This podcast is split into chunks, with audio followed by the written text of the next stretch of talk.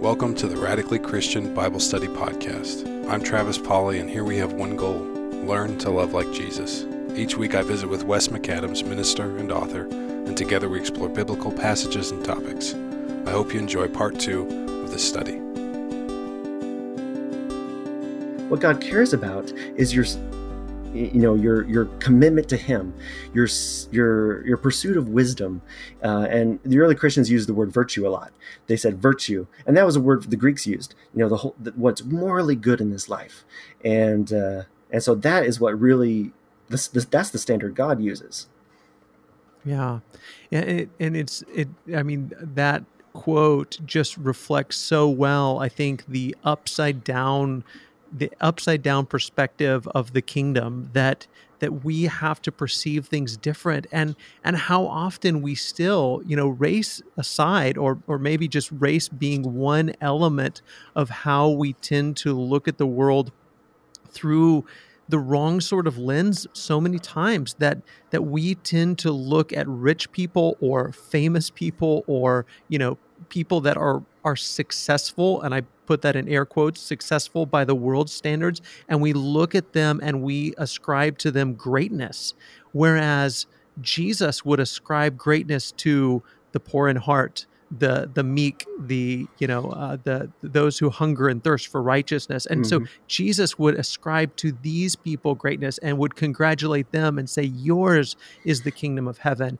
And so often we tend to fall into the same traps that the world falls into and still perceive people the way the world perceives people based on the language that they speak or the place that they come from or the color of their skin or how much money is in their, their bank account or how many Twitter followers they have or you know whatever mm-hmm. the case may be we tend to perceive humans the way that the world perceives humans. And Jesus invites us to a different way of looking at our neighbor. Right, and as you were talking there, I was I was reminded of when Jesus was um, made a point to that. So, you know, when in regards to our family, we love our family, don't we? We do, and we should. You know, until we die, we love our family. But there was that time when someone came to Jesus and said, Your mother and your brothers are standing out there and they want to speak to you. And of course, they came to tell Jesus that he was crazy and they wanted him to stop. Jesus said, who are my mother, mother and brothers? It's those who do the will of my Father. So even Jesus did not honor his parents when they were, or his mom and brothers when they were off the rails. He said, No, these people inside this house listening to me are greater than my mother and brothers because they are not on my team today. And he, I mean, so Jesus' spiritual eyes puts you know, devotion to God above family in that situation. Of course, Jesus is always going to love his family, but you see my point that even with his even with Jesus' eyes, he sees devotion to God as more important than your own family members. And that's that's extreme and that's amazing. And it's a calling I believe we're all called to. Yeah. And and wouldn't it be amazing? And and that's what's so incredibly heartbreaking about the history of the last 2000 years how often we have Christian people who were supposed to be perceiving each other as family were making war against each other or enslaving each other or or oppressing each other or treating each other unjustly. People that were supposed to be family were preferring those that shared their skin color or those that shared their language or sh- those that shared their nationality. They were preferring those people over the people that were supposed to be their family because Jesus was supposedly bringing them together, but they were rejecting the unity that's supposed to exist in Jesus and preferring the people that came from their same bloodline.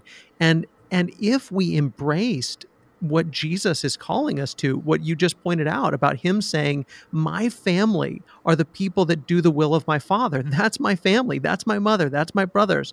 And if we embraced that, then our family would be this multi ethnic, multinational, you know, all over mm, the world yeah. group of people community of people this is my family and i feel no less affection for them just because they don't speak my same language than i do for my son or my wife or my brother or my sister right absolutely you know i was thinking about i i have some I've, there's some people I know that are who have become, I'll say, famous, you know, in religious circles because they, you know, were the son or daughter of a, another famous person. Mm-hmm. And I've always wondered about that. I always thought, wait, why did they get special treatment? Um, and and maybe they did, but the thing is, I think most of those people I know haven't themselves produced amazing fruit and become amazing people and, and hard workers. So they they deserve the, um, as like as um, Clement said, they they deserve fa- fame because they're doing acts of mercy. You know, they're doing what God told them to do. In that last quote from Lactantius, he he phrases something very familiar to me. So in that last quote, he said, "God willed that all should be equal, that is, equally matched." And to me, and others have noticed this too who have read this quote, that it sounds really familiar. I mean, for for Lactantius to say God willed that all should be equal, doesn't that sound like we hold these truths to be self-evident that all men are created equal, that they are endowed by their creator with certain unalienable rights? You know, that was written by Thomas Jefferson in the Declaration of Independence. Abraham Lincoln repeated the pretty much the same phrase at the beginning of the Gettysburg Address. And what I see is that Thomas Jefferson, Abraham Lincoln, they believed these statements. And these statements really had already been made by Christians who who were from the beginning. That, as you said, 2,000 years, you know, look back. So Lactantius wrote this, you know, right at 1700 years ago. And that's what Christians were saying back then. Yeah. You know, and, and it, it's interesting too. And I, and I, I think that I, I've often thought about what Paul says in Philippians chapter 2 um, about putting on the mind of Christ, in that Jesus not only makes us equal, and I, I totally agree with what Lactantius, like uh, you're going to have to say his name. I'm Lactantius. sorry. Lactantius. Um, that I, I not obviously I agree with that idea of equality and that human beings are equal in value. But what to me is is a really amazing thought, and I think the only way to actually live out this principle is to put on the mind of Christ. And Paul says that looks like considering others as more significant than yourselves, and that I think is the only practical way to live this out because I think what happens in in practice when we say, well, me and Andrew we're equal, that when it comes down to a conflict, if we're equal, then I'm going to see myself as maybe slightly better than equal, you know, and I'm going to look out for my own rights above yours because after all, you shouldn't get it if I don't, you know, and so I'm going to if if both of us can't get what we want, then I should get what I want because, you know, it's me. And so I'm going to look out for, as we say, quote unquote, number one. But mm-hmm. but the mind of Jesus is so upside down from what the the way that the carnal mind tends to think about things, and and he calls us to consider others as more significant than ourselves. And so, if we were really striving for a community in which, and I don't mean community as in the, the secular community, I mean the community of Jesus followers, where we really truly treat uh, Jew and Greek, slave and free, male and female as equal, then the only way to live that out is to consider others to be more significant than ourselves. And what if, what if Christians really did that. I think that's why within Christian circles in the first couple of centuries, it became obvious that you cannot maintain a slave master relationship if you really put on the mind of Christ. And why, as Christianity spread and as real, true followers of Jesus took up the gospel and embraced the gospel and brought it into their hearts, why they, there were so many people that set their slaves free, and even Christians that would go and would buy slaves just to set them free because they wanted to live out this idea that human beings, regardless of where they come from or who they are, they they matter to God. They are image bearers of God, and that we need to be unified together under the banner of Jesus. And and man, if we really would embrace this truth, it changes everything. Absolutely. I think that is really what it comes down to us. Our calling is to see others as greater than ourselves, no matter who they are. Now, you know, when it comes to doing that, my, the first thing that comes to my mind is to make them greater than myself, then I'm going to lift them up. I'm yeah. going to encourage them. I'm going to promote them. I'm going to um, advertise them. I'm going to I'm going to speak well of them. And that's all well and good. Now, we don't have the power to elevate other people. In, in like I guess in a real solid sense. You know, we can't we can't force someone to become greater than us cuz you know, other people are not in our control. Mm-hmm. So, here's another aspect of how to see someone greater than yourself. It's to do something that is in your control, and that is yourself. One way to make someone else greater is to bring yourself lower, to humble yourself, and to bring yourself to their level. Not, not to, you know, I don't mean that in a condescending way. I mean, to bring yourself down so that you can sympathize with them, empathize with them, understand them. And, and whether it's social status, whether it's race, that's the key. It's, I want to understand you and and such. So this next quote I have is also from Lactantius, and he gives very practical uh, ways uh, that they bring equality among themselves. He says, "Therefore, in lowliness of mind, we are at equality, the free with slaves, and the rich with the poor. Nevertheless, in the sight of God, we are truly distinct, distinguished by virtue." And everyone is more elevated in God's sight in proportion to this standard of justice. For it is justice for a man to put himself on a level with those of lower rank, and he has made himself equal to his inferiors. Yet, if he has conducted himself not only as an equal, but even as an inferior, he will plainly obtain a much higher rank in the dignity and judgment of God. For assuredly, since all things in this temporal life are frail and liable to decay, men tend to prefer themselves to others and fight for their place in life. But there is nothing more foul, nothing more arrogant, nothing more removed from the conduct of wise man.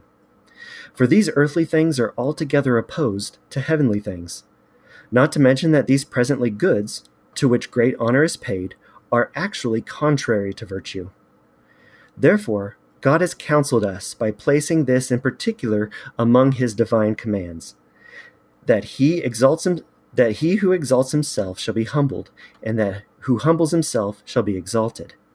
And the wholesomeness of this command teaches that he who shall simply place himself on a level with other men and carry himself with humility is esteemed excellent and illustrious in the sight of God.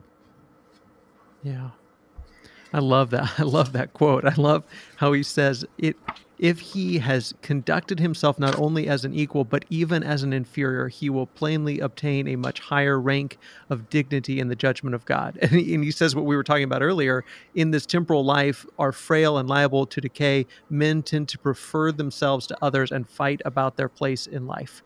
Man, it is just so, so obvious and clear when we really listen to the gospel and how these men are reflecting what we see through from on every single page of the gospel every single page of the writings of Jesus and uh, the writings of the apostles about Jesus and his way of life and what it means to be a follower of Jesus. It's so obvious that there is nothing more contrary to the gospel than looking down on another human. Absolutely. Being. There's yep. nothing more contrary to the gospel than that.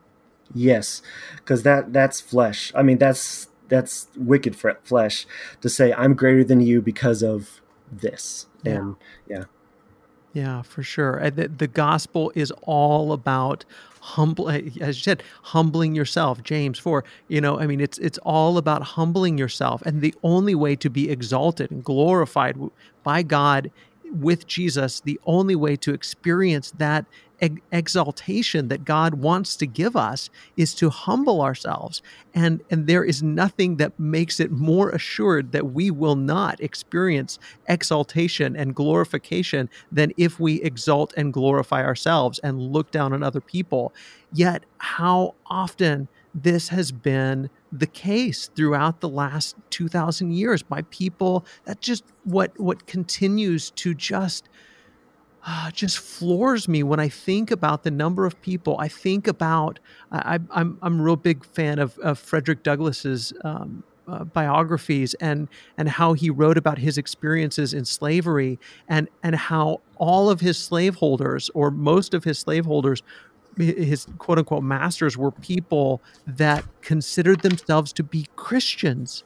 And, and he even experienced one master who was worse after he became a quote Christian than he was before.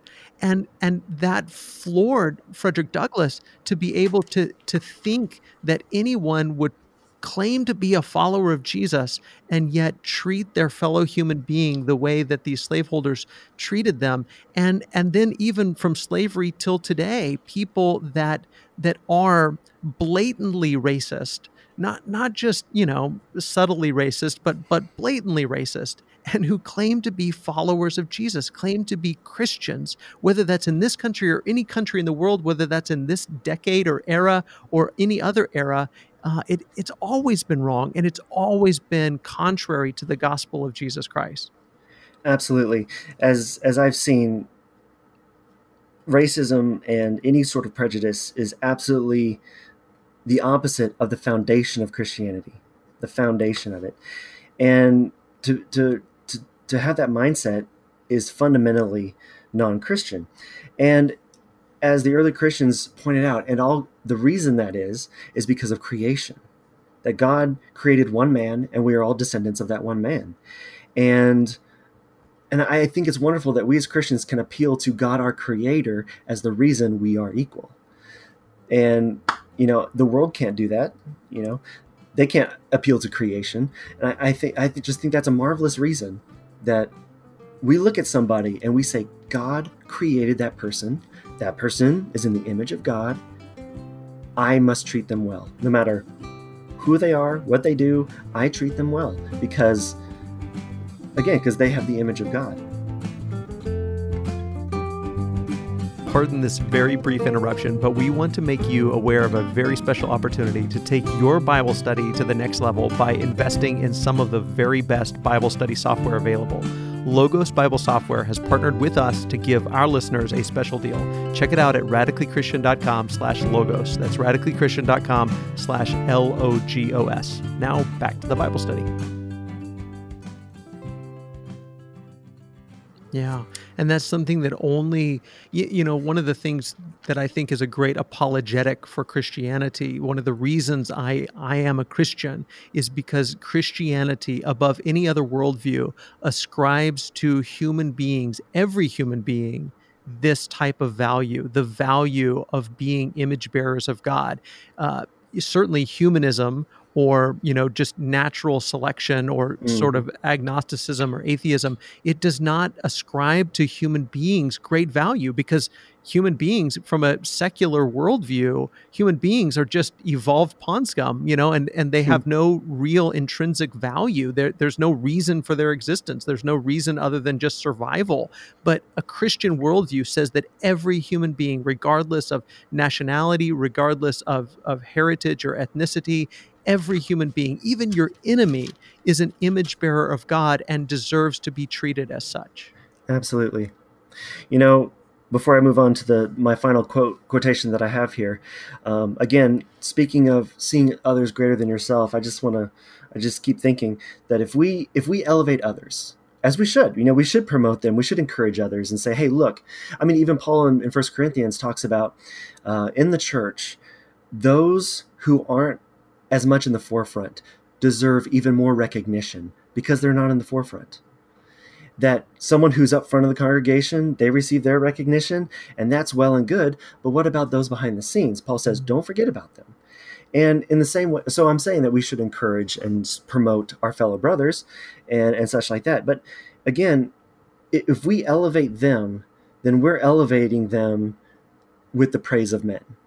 And yes, it's well grounded because they're doing great for the kingdom. But if we humble our, if huma, if humility is our goal and our purpose, then where does the exaltation come from? Where does the the the fame or the whatever come from? It comes from God. Yeah. I mean, the Beatitudes. When I read the Beatitudes, when it says, "Blessed are those who mourn, blessed are those who hunger," and then it gives a promise saying they will be filled, and so on, they will be comforted. It's God who does that. Yeah. Exactly as we read in James.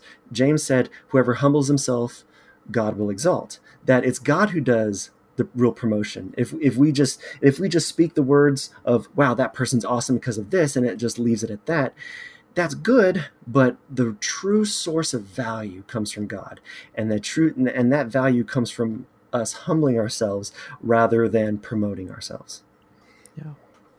So, so here's the final quotation I have from Lactantius, and here he kind of drives home the importance of being kind.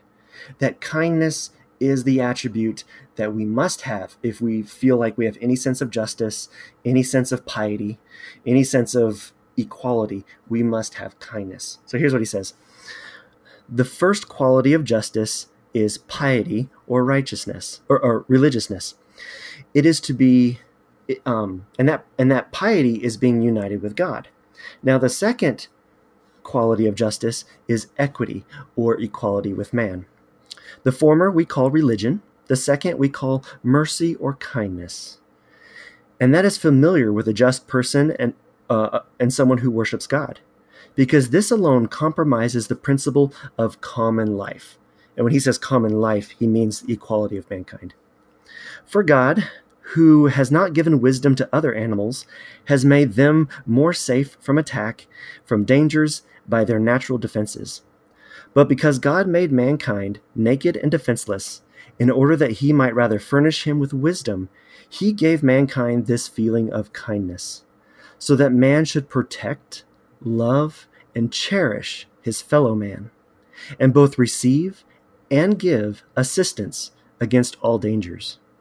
Therefore, kindness is the greatest bond of human society. And he who has broken this is to be considered impious and a murderer of family. For if we all derive our origin from one man, whom God created, we are plainly of one blood. Therefore, it, it must be considered that the greatest wickedness is to hate a man, even if that man is guilty. On which account God has commanded that hostil, hostilities are never to be opposed by us, but that they are always to be removed, so that we soothe those who are our enemies, by reminding them of their relationship with us. Likewise, if we are all inspired and animated by one God, what else are we than brothers? Indeed, the more closely we are united, because we are united in soul rather than body, on account of all this, uh, that is our relationship of brotherhood, God teaches us never to do evil, but always good. And He instructs us in what is doing good. It is giving aid to those who are oppressed and in difficulty, and in bestowing food on those who are destitute. Because God is kind, he wishes us to be a social animal. Therefore, we ought to think of ourselves in the sense of other men. We do not deserve to be set free from our dangers if we do not set others free, and we do not deserve assistance if we refuse to give assistance. Hmm. Wow, that's a great quote. And I love that particularly because it gives me, first, it really excites me because it's really powerful, but it gives me a calling. It tells me kindness is an action. It needs to be doing good. It needs to be setting the free oppressed. You know, when Jesus spoke his prophecy about himself in Luke chapter 4 about setting the free oppressed, uh, blind receiving their sight, um, and picking up the brokenhearted and such, that is our calling too yeah. is to find those who are in dire straits. It's to find those who are oppressed, whether it be from racism, social injustice, um, sexism, xenophobia, all the things. Find people who are receiving the blunt of discrimination, and we can go to their aid. And to me, the calling of kindness is not just doing good acts. It's it's letting making having good be done kindness is, is very proactive. Kindness isn't just, hey, I'll treat you well. It's, I want to be proactive in showing you, giving you something, showing you something, helping you with something. And again, this, I, I think of this and I think, yeah, I would want someone to help me if I was in trouble. So I'm going to go to someone else's aid. And that, to me, is fulfilling the law of Christ. Yeah, and it, it's amazing how from the from every page of again every page of the New Testament, how there's testimony to this idea that loving each other loving our neighbor is has to be more than just words. It has to be deeds. It has to be actions. It has to be i love the way the quote you just read says he instructs us in what is in what is doing good in giving aid to those who are oppressed and in difficulty and in bestowing food on those who are destitute. Because god is kind he wishes us to be a social animal. I mean it's it's so obvious to me um, that that that these Christians who lived, you know, 1500 years before the time of slavery in the United States, how they they got it. Because again, it's at the very heart of the gospel to love not just in word but in deed and in truth in in giving food, in lifting up the oppressed, in, in helping our neighbor because they are, as, as he said, we are one blood, they're family, uh, the human family, and helping each other and blessing each other. And so, you know, when I think about slavery or I think about, you know, the, the era of Jim Crow laws in this country, sometimes someone will say to me, you know, I'll, I'll, be talking about Frederick Douglass, or I'll be talking about slavery, or I'll be talking about people who claim to be followers of Jesus and did this or did that, and people will say, well, Wes, you know, you can't you can't judge people that lived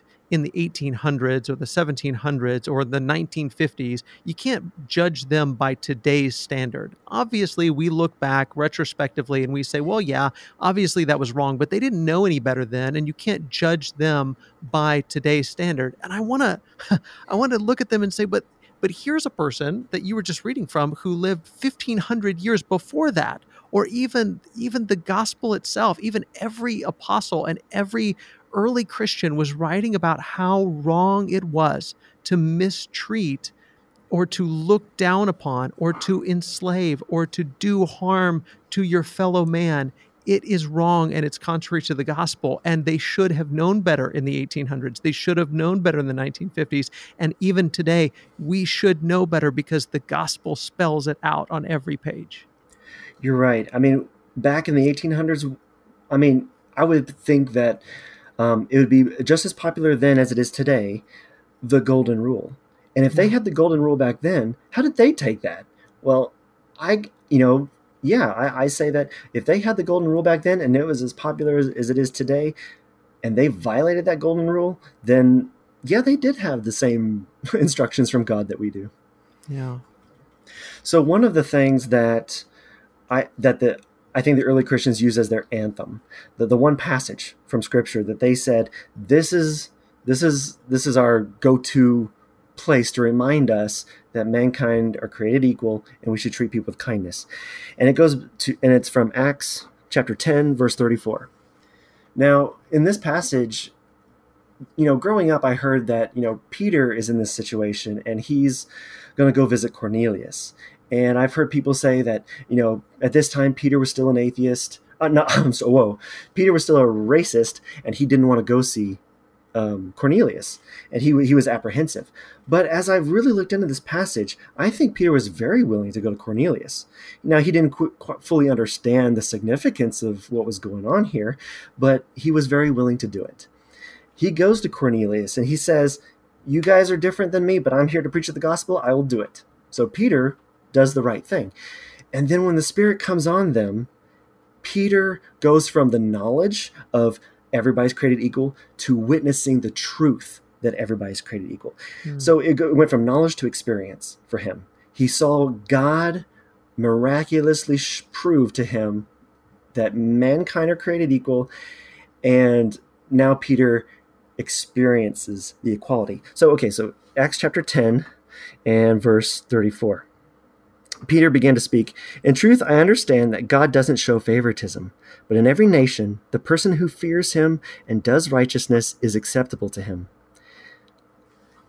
To me, that's what it comes down to. Doesn't matter what nation you come from, what race you come from, whatever social status you're born into, whatever gender you have, whatever it is, what matters is us being acceptable to God. And that comes from our love and our faith and our obedience to Him. And that, as Jesus said, that's righteous judgment. That is what really matters. Because, you know, having standards that are worldly and, and carnal, we see the differences. Those should be those should be differences, but not standards. Our standards are heavenly. Our standards are based on righteousness, not based on earthly differences. Yeah. Yeah. Thank you, Andrew. I mean, you're exactly right, and I mean, I, I, appreciate so very much your perspective and and bringing all of these these quotes and and and us tying them into what what Scripture says and just encouraging each other and our brothers and sisters in Christ to to do exactly this and to embrace this idea that that God shows no partiality that he accepts people of every nation. And really that has always been the heart of the gospel is God bringing together people of every nation and tribe and tongue and uniting them with himself but also uniting each other, it, uniting us with each other. And it is just such a beautiful, beautiful truth and a beautiful, beautiful dream that that Jesus has for us. That that if we would all embrace, man, it would just change everything. And we we have to adopt this way of thinking and this way of looking at each other and this way of treating each other. Absolutely. Like as you said earlier, it's not about division; it's about unity. Yeah. You know, there was a very uh, famous song a while back um, by DC Talk called "Colored People," and in that song, he mentions that people are a kaleidoscope of colors. And I love that imagery because when I look in a kaleidoscope, I want there to be every color. I want there to be a beautiful unity con- and, and, and collage of all these colors. And when you shine the light of God through that kaleidoscope, it brings out a majesty and a beauty that is altogether divine. Yeah, absolutely. So well said. Our our unity of diversity is a testimony to what Jesus has done for us. It is a testimony to the truth of the gospel because only Jesus can bring together people of every tribe and, and nation and, and language. And he is doing that if we will walk in step with the gospel, if we will walk by the Spirit and not by the flesh. And I, right. I appreciate so much not only you coming on the podcast today and and sharing these thoughts with us, but also for the work that you're doing. So anybody that's listening, I would really encourage you to check out uh, Andrew's uh, YouTube channel at youtube.com.